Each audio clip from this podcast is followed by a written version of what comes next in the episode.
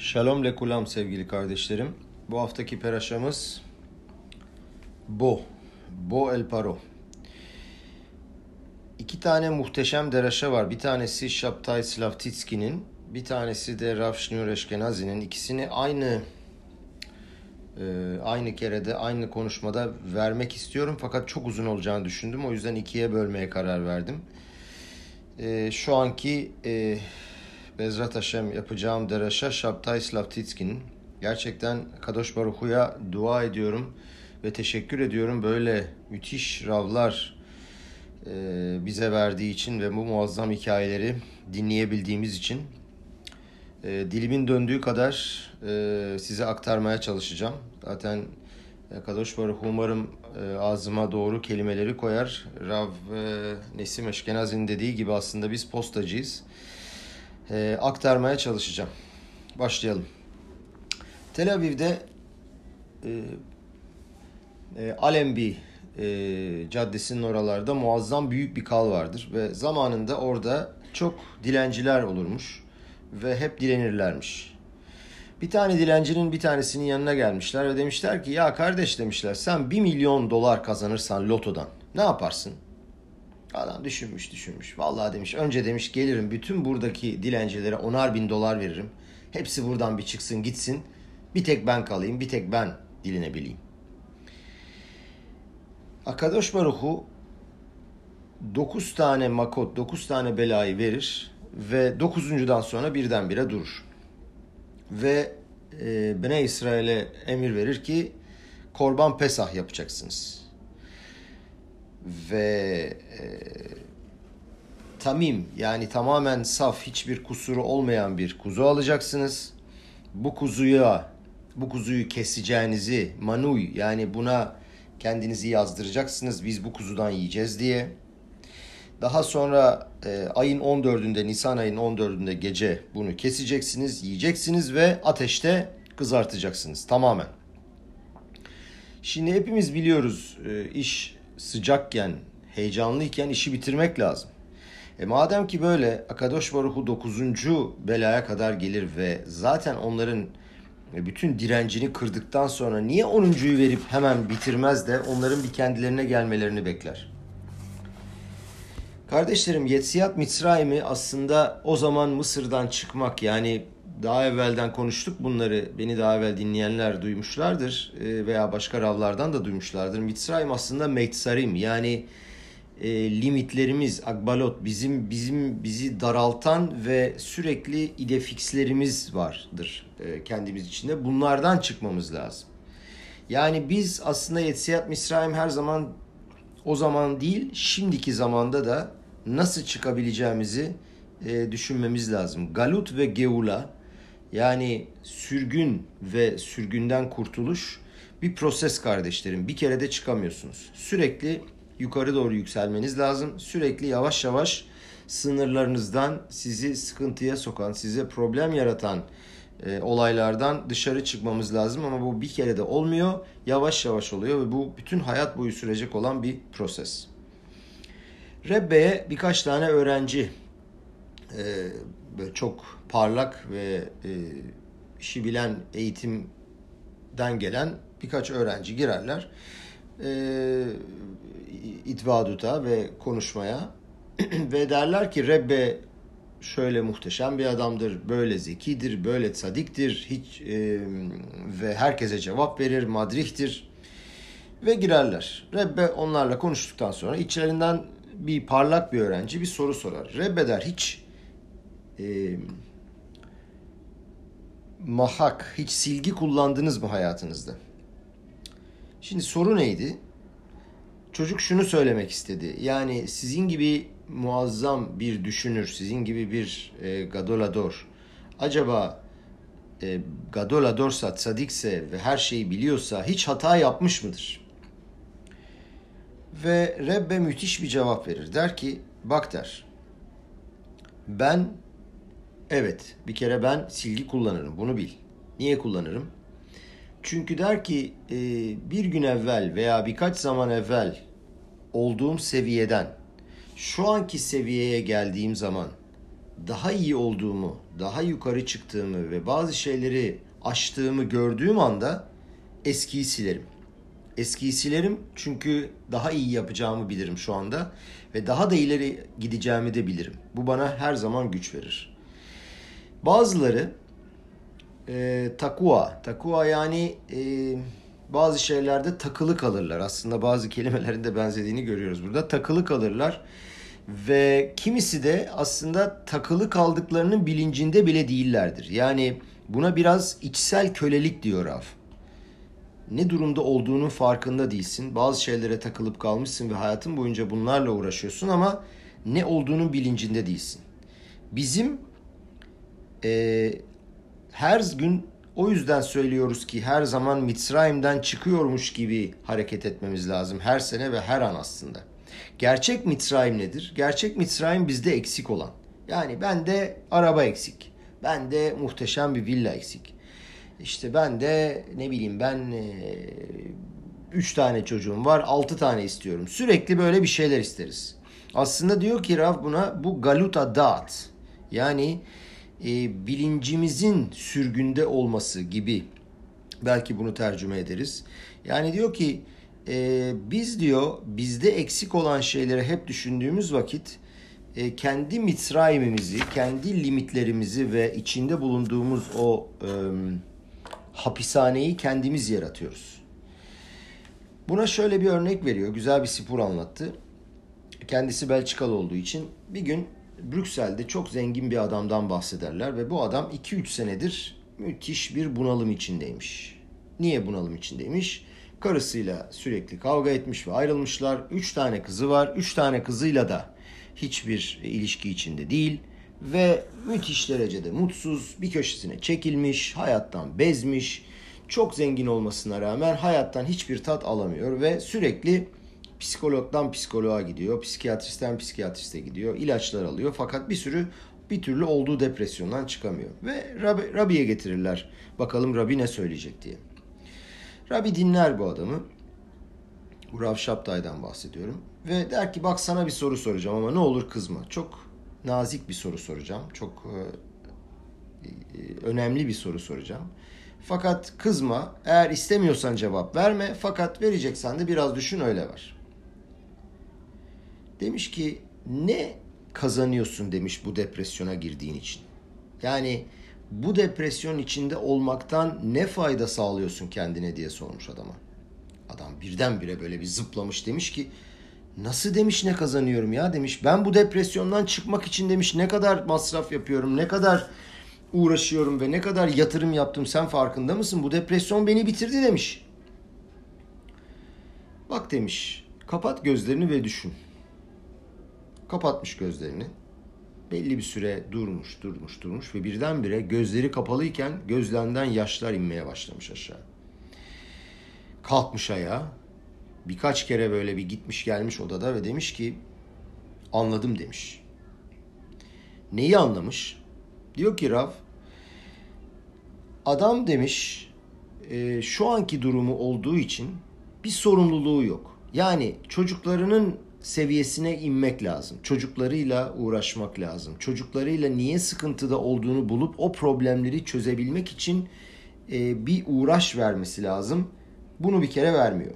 Karısıyla sıkıntısı olmuş. Kendi problemi var, karısının problemi var. Önemli değil. Her iki tarafta da problem olur genelde. Bir taraf hatalı değildir hiçbir zaman. Fakat onunla da baş edecek gücü yok. Ne yapıyor? Çözüm. Depresyondayım. Bittim. Ben depresyonda olduğum için hiçbir şey yapamıyorum. Hiçbir yere çıkamıyorum. Böylece bir kurtuluş aramış kendine, bir savunma mekanizması yaratmış ve kalmış orada. Yani kendi Mitzrayim'ini adam kendisi oluşturmuş aslında. Bu e, depresyon onun o korunma yeri, onun hapishanesi. Ve bunu anladıktan sonra adam kalkıyor ve e, müthiş bir çaba sarf ediyor, kızlarıyla ilişki kuruyor ve çok şükür bu bunalımdan çıkıyor. Diyor ki Rav, fizik olarak diyor Mısır'dan çıkmak diyor yeterli değil. Fizik olarak, makom olarak, yer olarak çıkmış olabiliriz. Fakat biz kendi mitrayimimizden, kendi meytsarimlerimizden, kendi limitlerimizden, sıkıntılarımızdan aslında çıkmamız lazım. Viktor Frankl diye bir e, adamdan bahsetti. Ben de araştıracağım bunu. E, Freud'un talebesiymiş ve e, Nazi Almanya'sında Holocaust'tan sonra e, müthiş seviyeler atlatmış ve çok önemli bir kitap yazmış. Adam mehapes maşmaut yani kişi hayatının anlamını arıyor diye. Şöyle anlatıyor. Diyor ki biz diyor kamplarda yaşarken diyor türlü işkenceler, türlü sıkıntılara rağmen diyor araları, aramızdan bazıları vardı ki diyor e, kulübeden kulübeye gezerlerdi ve ellerindeki o küçücük ekmeklerin birer parçasını çok ihtiyacı olan kişilere vermeye çalışırlardı. Evet diyor çok azdı bu insanlar ama e, bunları görmek bize diyor her zaman umut verirdi. Buradan anladım ki diyor kişinin ailesini alabilirsin, sağlığını alabilirsin, parasını alabilirsin fakat özgürlüğünü hele hele düşünce özgürlüğünü, ruh ve düşünce özgürlüğünü hiçbir şekilde alamazsın. Orada onu öğrendik. Kişi kendi özgür iradesiyle en kötü durumda bile istediğini yapabilir. E, iki tane Maşiyah'tan bahsedilir bilirsiniz. Maşiyah ben Yosef ve Maşiyah ben David. Maşiyah ben Yosef bizi Galut'tan çıkaran Maşiyah'tır. Yani e, Ravdinovic'in de dediği gibi bizi e, Holocaust'tan çıkardıktan sonra İsrail'e getiren, İsrail'i kurduran ve altyapıyı kuran Maşiyah ben Yosef'tir. Fakat diyor ki Maşiyah ben David bizim içimizden galutu çıkaracak olan, bizim içimizden sürgünü çıkaracak olan kişidir. Ve inşallah yakında göreceğiz. Ben Gurion da aynı şeyi söylemiş. Ee, Bne İsrail'i galuttan çıkarmak, sürgünden çıkarmak kolay ama sürgünü Bne İsrail'in içinden çıkarmak kolay değil. Çünkü maalesef kişi o e, 2000 sene şaka değil 2000 senedir sürgündeyiz ve o sürgünü bizim içimizden çıkarmak ve e, özgür bir kişiliğimizi e, özgür kişiliğimize kavuşmak hiç kolay değil. Bu bir proses daha evvel dediğimiz gibi. Ve e, şöyle bir laf var. Vayer vayeranu otanu. Vayeranu otanu. Yani bizi bizi gösterecekler, bize bir şey gösterecekler diyor. Ne demek bu? Lanu demesi lazım. Fakat otanu diyor. Diyor ki Mısır'da diyor ruhani anlamda o kadar müthiş bir köleliğin içine girmiştik ki diyor ve e, o kadar depresyondaydık ki kurtulabileceğimize inanmıyorduk bile. E, başka bir Rav'ın dediği gibi Mısır'da e, köle olan kampların dışında, kölelik kampların dışında hiçbir bekçi yokmuş.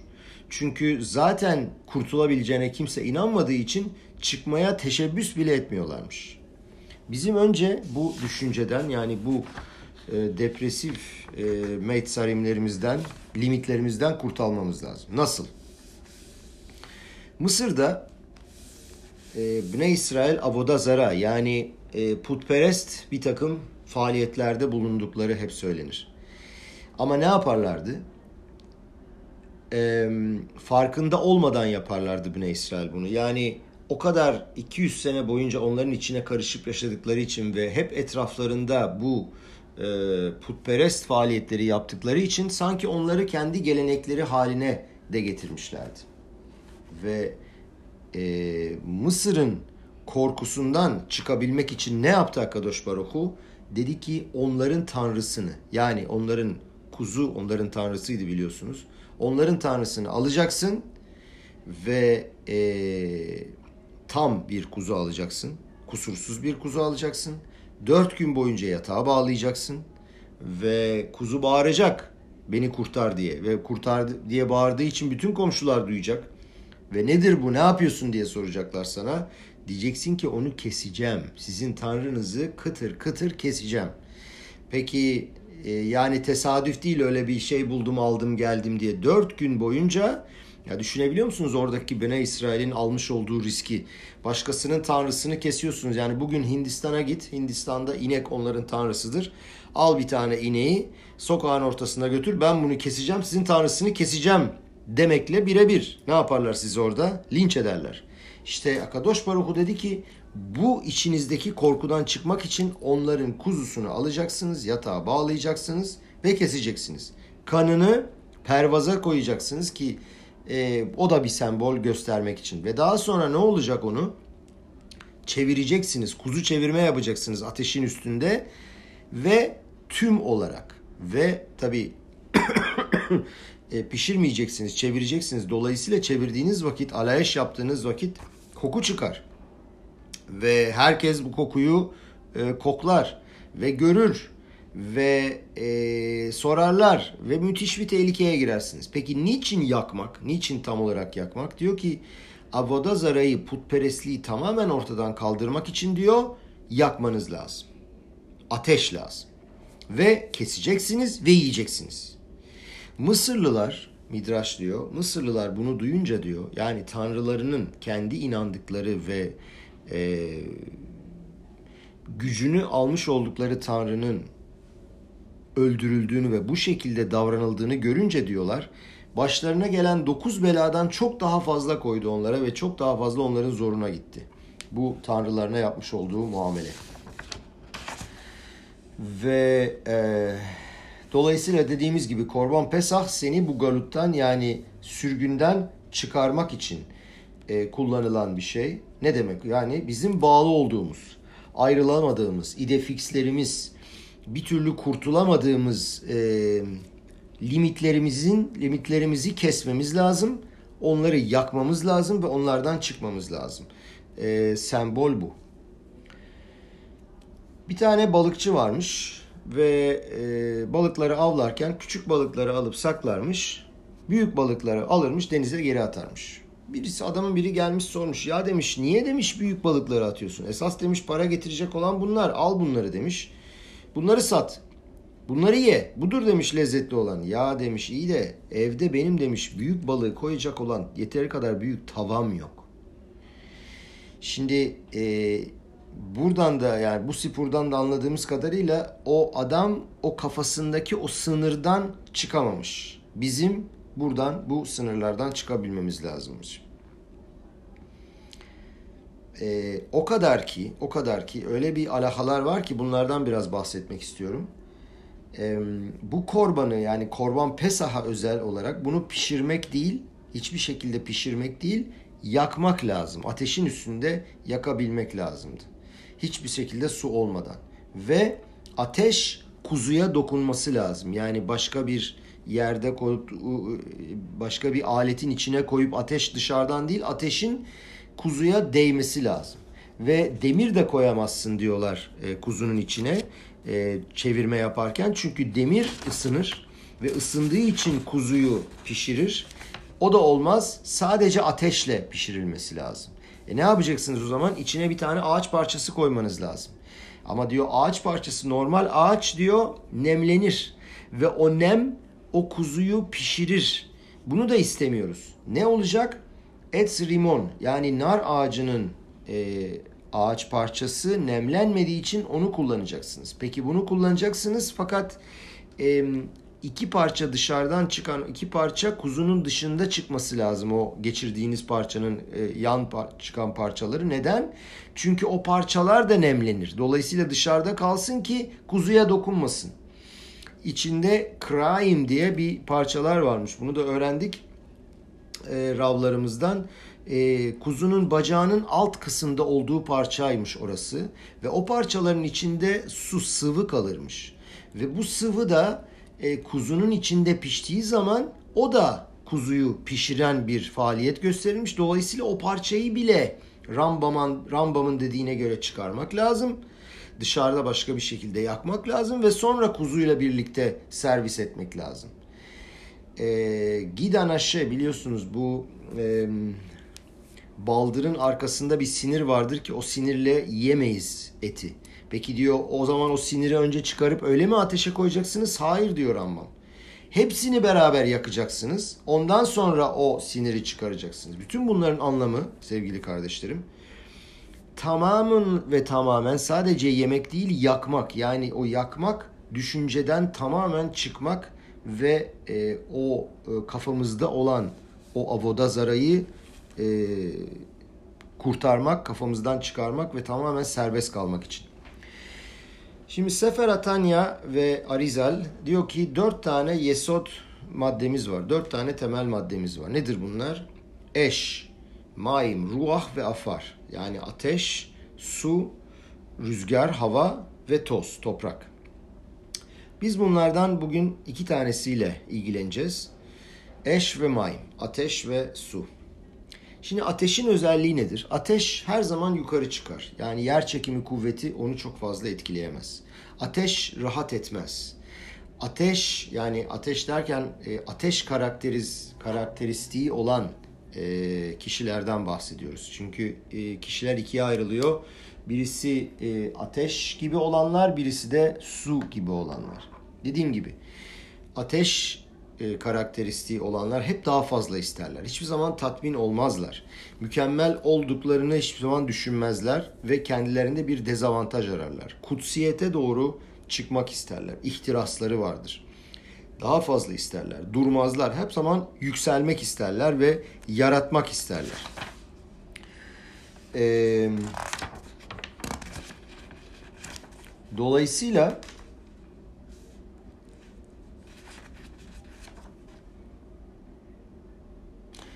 E, bunu e, izah edebilmek için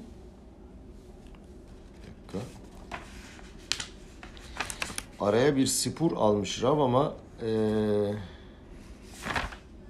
evet bu sporu anlatacağız madem ki arada bu var. E, bu neye benzer diyor. Baal Şemtov'un bir e, hikayesini anlatıyor Rav.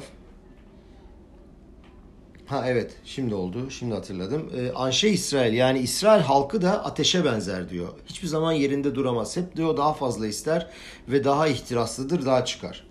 Bunu e, sembolize etmek için Baal Şemtov'un bir hikayesini anlatır. Çok zengin bir adam.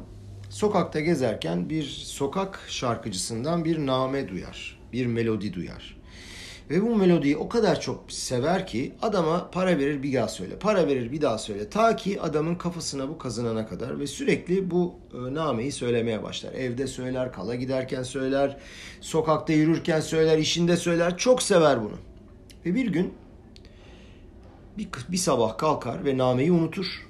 Allah Allah der. Neydi bu name? Nasıl bir nameydi? Sokağa çıkar, arar arar o adamı bulamaz. Ve ilan verir der ki bana bu nameyi e, bulan adama 10 bin dolar para vereceğim.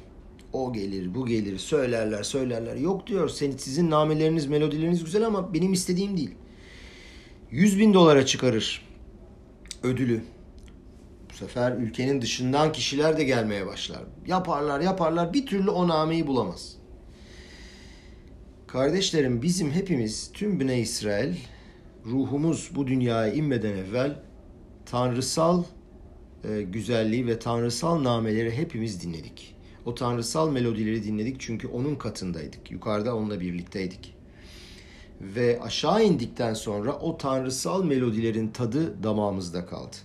Ve ona susadık ve onu istiyoruz. Ona ulaşmak istiyoruz. O içimizde e, sonsuzluk var ve o içimizdeki derin ruh bu sonsuzluğa ulaşmak istiyor. Fakat nefeş beymi yani e, hayvansal ruhumuz ne istiyor? Bizi susturmak istiyor. Bizi aşağı çekmek istiyor. Neyle çekmek istiyor? Türlü ihtiraslarla, türlü e, çekimlerle. Yemekmiş, tatilmiş, arabaymış, telefonmuş. O hiçbir zaman doymaz. Doyuramazsınız onu. Çünkü aslında biz bunu aramıyoruz. Yani neşamamız bunu aramıyor. Baal Şemtov diyor ki sakın ha diyor o susamışlığını, o Akadosh Baruhu'nun namelerine e, ulaşma isteğini susturma. Çünkü diyor onun kaynağı kutsal, onun kaynağı mübarek. Fakat diyor ki ateşin bazen diyor e, dezavantajları da var. Nedir dezavantajları? Eğer diyor e, çok fazla ihtiraslı olursan ve her zaman diyor e, olduğun işten tatmin olmazsan ve mırmırlanırsan hep etrafına karşı hem kendini yakabilirsin hem de diyor e, etrafını yakabilirsin diyor. Yani bir ruhsal sükunetin olmaz. Ve bu zamanda ne olması lazım? Bu zamanda su ortaya çıkıyor. Nedir su? Su karakteristiği olan kişiler kimlerdir? Su karakteristiği olanlar hep iyi olanı görürler. Hep keyif alırlar ordukları ortamdan. Ee, kendi yerinde yaşamayı sever, fazla bir şey aramaz, yerinde durur, çok hareket etmez, kendisiyle barışıktır, tatmin olur her şeyden ve e, elindekiyle e, mutlu olmayı bilir ve barış içinde olur. Dolayısıyla ama onların dezavantajı ne? Onların da o zaman bir e, hep yerinde dururlar. Hiç büyümezler, hiçbir yere çıkmazlar çünkü bir ihtirasları yoktur.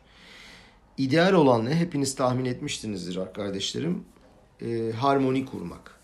Yani eşle mayım arasında, suyla ateş arasında bir harmoni bulmak ve hangisinde bir sıkıntı varsa diğerinin onu susturması lazım.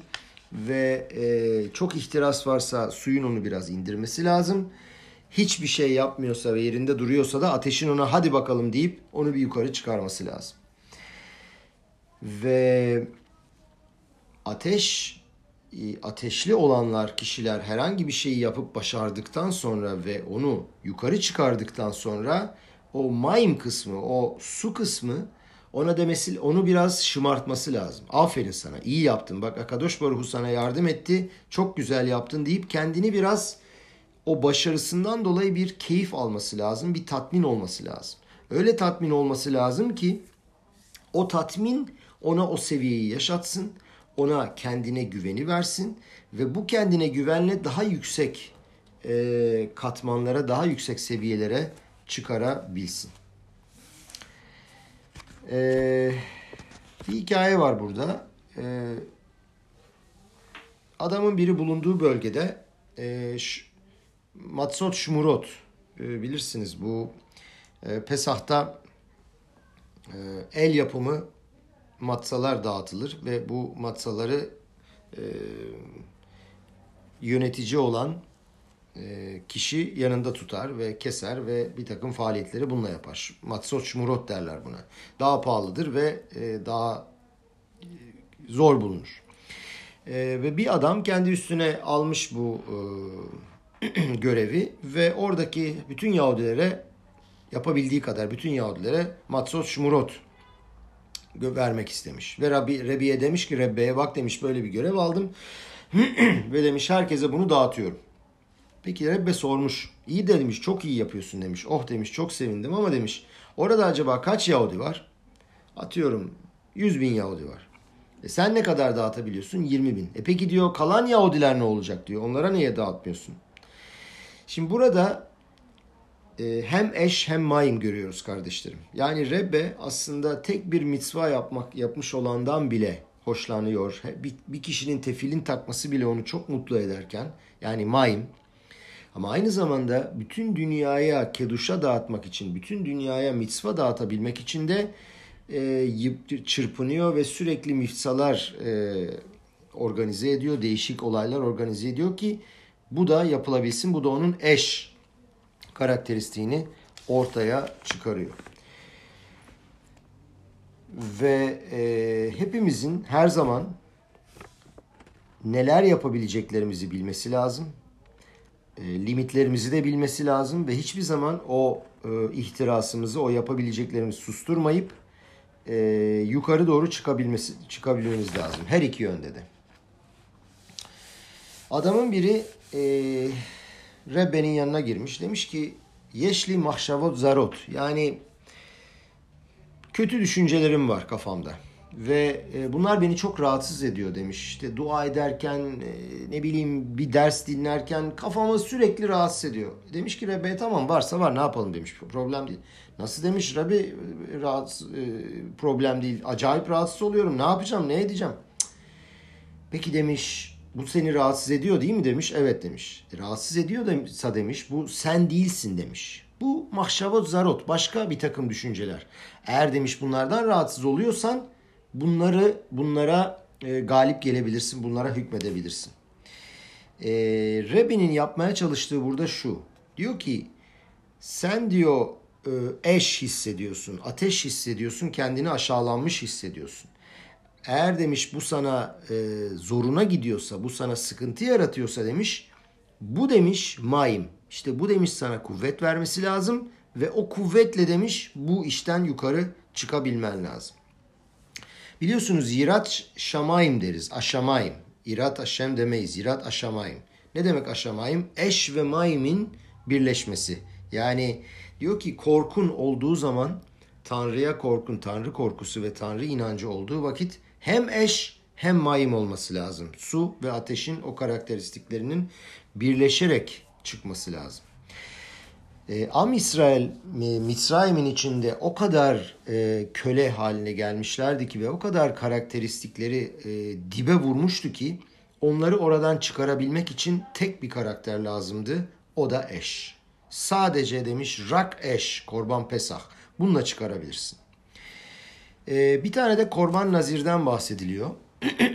ve korban nazirin daha sonra vermiş olduğu e, korbanın e, pardon korban nazirin kulomayim yani tamamen su e, korbanı olması lazım. Neden? Biliyorsunuz e, nazirler dünyadaki bazı şeylerden hoşlanmadıkları için kendilerini e, tecrid ederler ve o şeylerden e, yararlanmamayı seçerler. Yani başka türlü bir kutsiyet e, seviyesine çıkarlar. Ve burada bunları bitirince de bir korban vermeleri lazım. Nazirliği bitirdi. Ne korban verecekler? Su korbanı verecekler. Neden?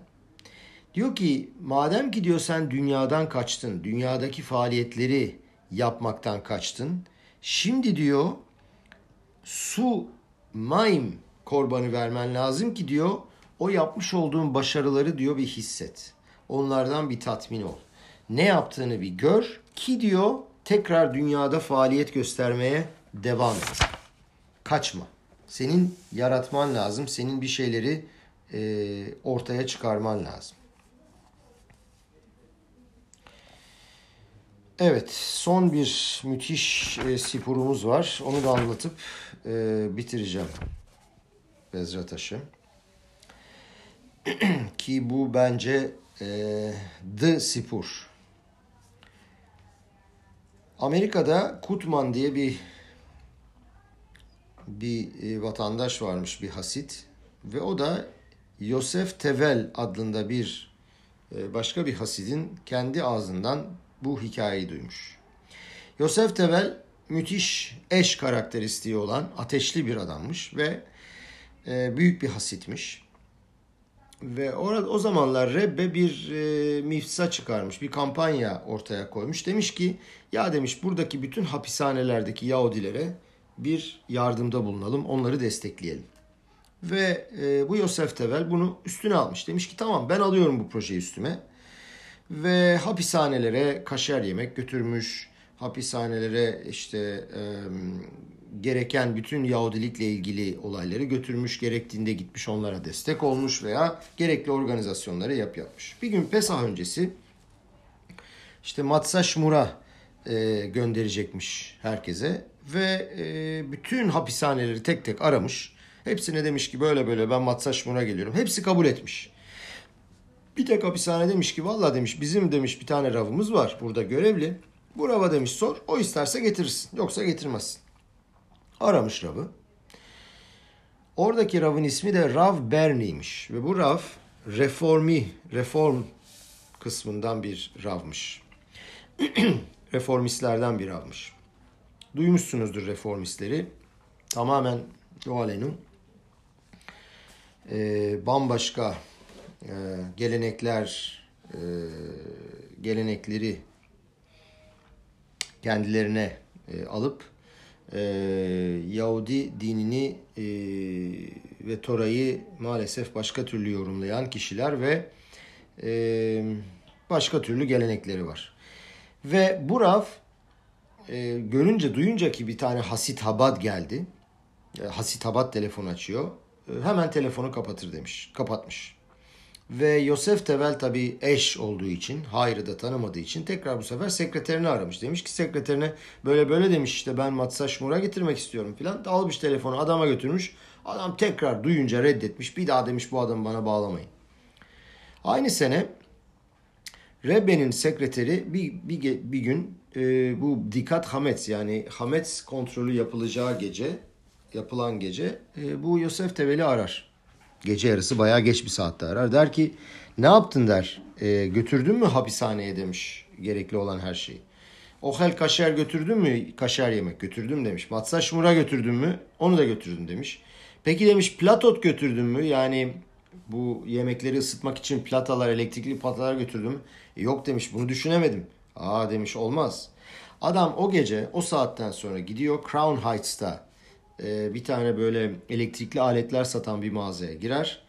Adamı yatağından kaldırır. Ne kadar plata varsa hepsini çıkarırlar. Ve ertesi gün e, ertesi gün e, bu plataları dağıtır herkese. Ve e, şeye tek e, ve dağıtır. Bir sene sonra yine Pesah zamanı yine bunları dağıtacağı zaman e, düşünür kendi kendine der ki ya herkese dağıtıyorum bir tek bu adama dağıtamıyorum bunu bir daha arayacağım. Bir daha aramış telefonla ve yalvarmış adama lütfen demiş ne olursun izin ver. Sana demiş şu e, matsa şımoları vereyim. Adam tamam demiş getir. Ama demiş bak sen gelmeyeceksin demiş. Postaya vereceksin. Posta e, bunu getirecek ve demiş ben dağıtacağım. Sakın ha demiş başka bir şey yapma. Adam Yosef Tevel eş demiş ki olur mu demiş niye postaya vereyim ben götüreceğim. Almış götürmüş. Ve tam içeri girecek Rav bunu görüyor o reformist Rav. Diyor ki ben diyor seni görmek bile istemiyorum ki demiş sen niye geldin? Cık, ya yok demiş ben ne olursun işte geldim hem seni bir tanıyayım. Bırak demiş git hemen seni demiş e, kovarım yoksa demiş. Bırakmış ve çıkmış. Sonra Rebbe'yi aramış bu Yosef Tevel. Demiş ki ya ben bu adama yaklaşmak istiyorum ama demiş ne yapayım ne edeyim bir türlü gidemiyorum. Bak demiş. Sen bu adama demiş hem neimut ve hem tkifut yani hem maim hem eş hem iyi güzel bir şekilde davran hem de demiş sert davran. İkisini bir arada demiş kullanman lazım. Bu adam başka bir şeyden anlamaz. Lag Baomer günü gelmiş ve Lag Baomer'de tekrar aramış Rebbe'yi bu e, reformist Rav'ı ve demiş ki bak demiş güzel bir gündür demiş Lag Baomer. Yom Sameyah sevinçli bir gündür. Ben demiş birkaç kişi getirmek istiyorum demiş oraya. Oradaki hapisteki Yahudileri biraz şarkı söylesinler, biraz onları neşelendirsinler. Yapabilir miyim demiş. Bak demiş tamam sadece demiş 5 kişi getireceksin ve 10 dakikayı geçmeyecek demiş. Kabul etmiş adam. Getirmiş adamları koymuş. Bu arada ya demiş senin demiş ofisine gidip seni bir ziyaret edebilir miyim demiş bir konuşalım filan. Adam tamam demiş gel. Oturmuşlar ofise. Yosef Tevel direkt demiş ki tefilin takar mısın acaba demiş. Tefilin getirsem sana. Yok demiş tefilinim yok ki nasıl takacağım demiş. Aman demiş süper ben demiş hemen gidiyorum çıkmış dışarı. Tefilini almış getirmiş. Tam verecek. Ya demiş ne diyorsun sen demiş. Ne matsası ne bir şeyi ne demiş. Ben ne alakası var demiş ben e, tefilin takacağım. İstemiyorum demiş. Yosef durur mu? Almış tefilini. Adamın yanına gitmiş. Kolunu sıyırmış. Tefilini çıkarmış. Adamda çıt yok hiçbir şey söylemiyor. Ne zaman ki demiş ki benim ardımdan Beraha'yı söyle Baruch hatta de, der demez demiş sen kimsin demiş bana demiş öğreteceksin tefilin takmayı demiş. Al çık demiş çabuk. Adam tefilini takmış. Beraha'yı söylemiş. Kriyat şima yapmış ve birdenbire gözlerinden aşağı yaşlar dökülmeye başlamış. Ve titremeye başlamış. İnanılmaz bir titreme. E, Yosef Tevel korkmuş acaba adama bir şey mi olacak diye sarılmış. Adamı sakinleştirmeye çalışmış ama nafile. Yarım saat kadar böyle bir titreme ve krizden sonra adam sakinleşmiş. bir bardak su içmiş. Ve e, Yosef Tevel sormuş adama. Nedir demiş olay ya? Bu ne, ne oluyor demiş. Bir anlat lütfen. Başlamış anlatmaya. Bak demiş. Ben demiş Almanya'daydım. Şoa zamanı. Almanlar Yimah Şemam Naziler babamı, annemi ve amcamı aldılar. Bir at arabasının arkasına bağladılar ve bütün yol boyunca süründürdüler. Ve daha sonra da bıçakla onları kestiler ve linç ettiler ve öldürdüler. Ve demiş ben çok genç bir çocuktum o zamanlar ve acayip ağrıma gitti. Ve biz şomer mitzvottuk. Biz e, dindar bir aileydik, mitzvaları yapardık. Ve müthiş ağrıma gitti bu. Ve Akadosh Baruhu'ya dedim ki demiş. Sen demiş bunu yaptın ya demiş. Ben demiş senden bunun intikamını alacağım. Ve savaş bitmiş. Ve Amerika'ya gelmiş. Amerika'da reform rabisi olmuş. Ve demiş ki ben demiş olabilecek en kötü şeyi yapacağım. Nedir yapacağım? Aşem'in en nefret ettiği şey nedir demiş? Asimilasyon.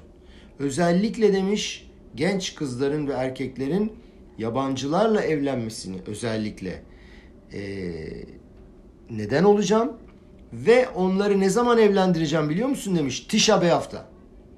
Bu kadar anti, bu kadar karşıymış. Sen demiş bana matsa getirmekten bahsediyorsun. Sen neredesin, ben neredeyim? Ama demiş, bütün bunları demiş, tefilin takana kadar demiş bunları açıklayabilirim. Ama bana tefilini verdikten sonra, ben tefilini taktıktan sonra bana ne olduğunu kesinlikle bilmiyorum ve anlamıyorum. Ve tefilini takarken, tefilini taktıktan sonra Şma'yı söylerken de duymuş ki aba aba slahli demiş. Baba baba lütfen beni lütfen beni eee, affet diye bağırmış. Ve bu olay bittikten sonra birkaç kere daha görüşmüşler ve yıllar sonra bir Motsaya Şabat aramışlar bu Yosef Tebeli. Demişler ki babamız öldü. Lütfen demiş sen ilgilenir misin? Kimsiniz? İşte bu e, Rebbe'nin daha evvel e, bahsettiği Rabbinin, Reform Rabbisinin Rabbisinin ta kendisi. Demiş ki e, benim gömümle sen ilgilen. Ve gitmişler, gitmiş akrabalarıyla konuşmuşlar ve demişler ki bakın demiş sizi tanıdıktan sonra tamamen demiş e, tamamen demiş değişmiş ve tekrardan e, Tora'ya dönmüş ve demiş ki beni babama ve milletime geri döndürdün demiş. Akadosh Baruhu yardımcımız olsun. İçimizdeki eş ve maimi, ateş ve suyu dışarı çıkarabilelim. Bunu güzel bir şekilde kombine edelim ve bunun sayesinde biat Maşiyah'ı görelim. Amen ve hen yiratzon.